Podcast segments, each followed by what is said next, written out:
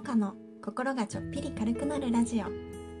この放送は子育て中の専業主婦モカがおしゃべり得意じゃないけど音声配信に挑戦していくチャンネルです。これから配信始めてみようかなと思っている方のご参考になれば幸いです。どうぞゆるりとお付き合いください。お聞きいただきありがとうございます。モカです。今日は毎日配信のメリットとデメリットということで私が考える毎日配信のメリットとデメリットについてお話ししてみようと思います。よかったらお付き合いください。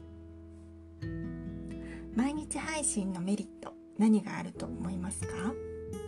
一つは前々回の151回目の配信無意識レベルでできることとできなくなったことの回でもお話ししたんですが毎日やることで体が覚えてあまり考えなくても楽にできるようになったというのが一つのメリットだと思います。毎日やることで慣れるということですね。あとは毎日配信することで聞いてくださる方に覚えてもらいやすいのかなと思います。特に時間も決めて配信していると毎日この時間にはこの人が配信しているんだなということで認識してもらいやすいのかなと思います。毎日配信することで自分も配信に慣れて楽にできるようになるし聞いていただいている方にも覚えてもらいやすいんだったら毎日配信した方がいいんじゃないかなと思うんですが一方でデメリットもあると思っています。まず準備にあまり時間がかけられないということです。配信の内容にもよると思いますがある程度しっかり調べたりして時間をかけてお届けした方が良い場合もありますよね。私の場合はその日の思いつきで考えていることをただお話ししているだけなので準備に時間がかからないんですがやみくもにただ毎日何でも配信すればいいというわけでもないですよね。以前73回目の「毎日配信してネタがつきませんか?」の回でもお話ししましたが私は毎日何かしら考えていることとか言いたいことがあるのでネタが尽きることは今のところないんですが話のネタをひねり出さないといけなくなったらしんどいですよね。なので毎日限られた時間の中で自分が配信したいこと配信できることがあるかどうかをまず考えないといけないですね。自分の発信したい内容が毎日配信に合っているのかということですよね。とはいえやってみないとわからないし配信しているうちに自分の言いたいことや配信したい内容がだんだん見えてくるという場合もあると思いますのでとりあえず毎日配信してみるというのはいいのかなと思っています。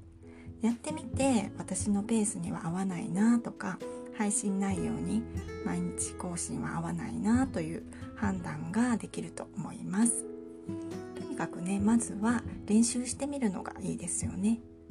私ももう150回以上毎日配信していますがまだまだ練習中です。とにかくハードルをうんと低くしてちょっとずつやっていくのが一番長続きする秘訣かなと思っています。音声配信初心者の方一緒に頑張りましょう。今日は毎日配信のメリットとデメリットということでお話ししました。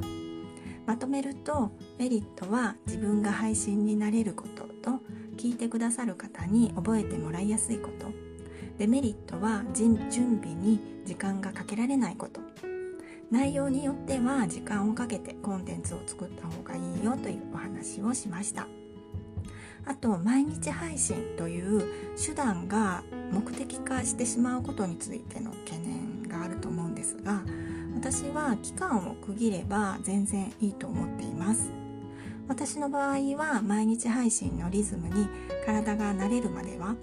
毎日配信に重きを置いてやってきました。内容よりも配信することを優先したということです。例えば目的がエベレストに登ることだとしていきなりエベレストに向かわないと思うんですよ。体力づくりとか山に関する知識を学ぶとかね他にも段階を追っていろいろやっていくと思うんです。なので音声配信もね段階を追っていろいろ目標とか強化する部分を決めるのもいいのかなと思っています。それではここからはコメント返しのコーナーです。昨日の自分の弱みをさらけ出せるようになったわけの回にりょうちんさん、エリティさん、ガンモさんコメントありがとうございました。りょうちんさんもかさん今日も素敵な配信をありがとうございます。弱みだと思っていてもそこを好きだと言ってくれる人がいてくれて発信してよかったなと感じた経験を思い出しました。ということで自分の評価と他人の評価は違うこともありますよね。発信することでりょうちんさんが弱みだと思っていたことが魅力に変わったんですね。素敵だと思います。りょうちんさんありがとうございます。エリティさんモカさんお久しぶりです。ちょっとスタイフお休みしてました。自分の弱い部分を認められる人それを見せられる人はある意味強い人だと思います。私も自分の自分のダメな部分と共生していきます。また聞きに来ますね。ということで。エリティさんお久しぶりです。自分のダメなところでつい目をそらしたくなるんですが完璧な人なんていないですからね。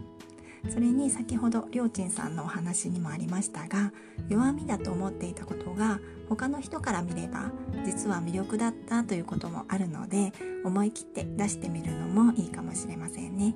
エリティさんありがとうございます。ガンモさん。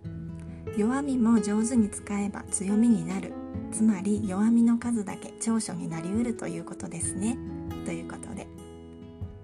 そうですね弱みの数だけ長所になりうるって格言みたいでなんかかっこいいですねどこかに貼っておきたい感じです涙の数だけ強くなれるよみたいな感じかなちょっと違いますかねガンマさんありがとうございますそれでは最後までお聴きくださいましてありがとうございました。今日も良い一日をお過ごしください。もかでした。